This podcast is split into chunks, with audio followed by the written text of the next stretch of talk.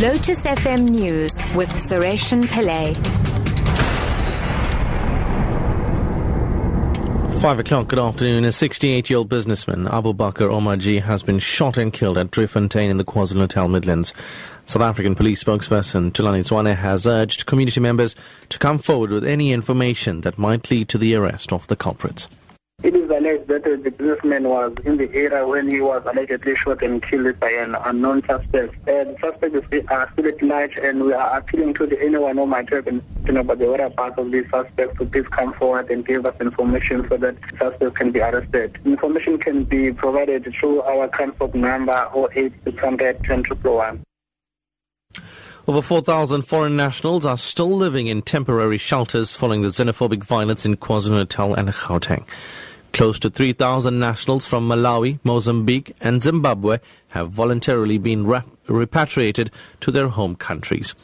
The, fi- the figures were re- revealed in a report on violence against foreign nationals to Parliament by officials from SAPS and the Department of Home Affairs and Small Business. SAPS confirmed that the outbreak of xenophobic violence in KwaZulu-Natal was caused in part by a labor dispute at a store in Isipingo near Durban. Home Affairs Deputy Minister Fatima Chohan says that though the frustrations may be legitimate, violence is never the answer. We're not saying that this is why people resort to violence. I think we must be very clear as leaders that violence is unacceptable under any circumstances. Humanitarian group Gift of the Givers Foundation's first team is on its way to Nepal to assist people affected by Saturday's devastating earthquake. Over 4,300 people are believed to have been killed and more than 7,000 others injured. The Foundation's medical team, research and rescue personnel, as well as paramedics, is expected to reach Nepal tomorrow. The second team is expected to leave on Thursday. The organization's Ahmed Bham. Besides studying the humanitarian efforts at Nepal, Gift the Givers will be also uh, having a look at the South Africans that are stranded at Nepal and we'll be trying to see how we can get them back to South Africa as well as if there's any medical interventions, medical treatments, we'll be basically taking over that as well. Meanwhile, parents of the South African schoolgirls who are currently in earthquake stricken Nepal have expressed their relief after learning that all the girls are safe. 18 learners from St. Mary's Diocesan School for Girls in Pretoria are due back on Thursday. The death toll from the earthquake in Nepal has passed 5,000 with more than, many more feared dead. One of the parents, Leanne Stevens, says she can't wait for her daughter Savannah to come back home. We battled we only got a confirmation from Savannah's group at about about four hours after knowing the, of the earthquake. It was horrific. You, you, you ask yourself, what was she doing? Was she walking? Did she get flung from side to side like a tennis ball, like you see on the TV?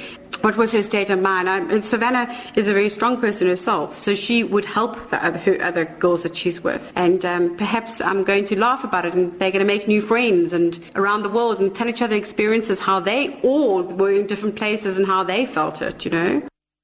Stevens says she rushed home after hearing about the quake to watch TV news and see how bad the devastation was. And when I came home to see what had happened, I didn't know exactly where Savannah was at that time. I knew that they had the day before had summited Poon Hill, which is just off Pokhara, and I didn't know was she descending, were they at base camp, um, were, I didn't know what they were doing. It's not like it's a um, you can get out of there in 24 hours. They they stuck there. They can't get a, a, a earlier plane, and perhaps they are so safe that they, they can stay there and perhaps enjoy the rest of their few days they've got. And finally, the scourge of rape in KwaZulu-Natal has prompted the Premier's office to launch an anti-rape campaign to combat sex crimes against women and children. This was announced by Premier Senzo Mchunu when he tabled his budget. A 76-year-old mother who was raped by her own son, an 86-year-old nun who was raped and murdered, among the cases reported recently in the province. Mchunu says the anti-rape campaign aims to change community attitudes to violence against women. And I hope that in, in both uh, incidents uh, the perpetrators have been arrested. But the problem is that after arrest we'll all, we'll all forget. Now this campaign that we're launching is uh, to profile these incidents against uh, innocent women in our province, while also assisting the victims, but at the same time encouraging activism on the part of the public against rape before they actually happen. And I must say that we, we really abhor rape. In top story at 5 o'clock, a 68-year-old businessman, Abu Bakr Omajee, has been shot and killed at Driefontein in the KwaZulu-Natal Midlands. Remember, the SABC supports the hashtags Say No to Xenophobia and We Are One. I'm Suresh Pillay. I'll have your headlines in half an hour.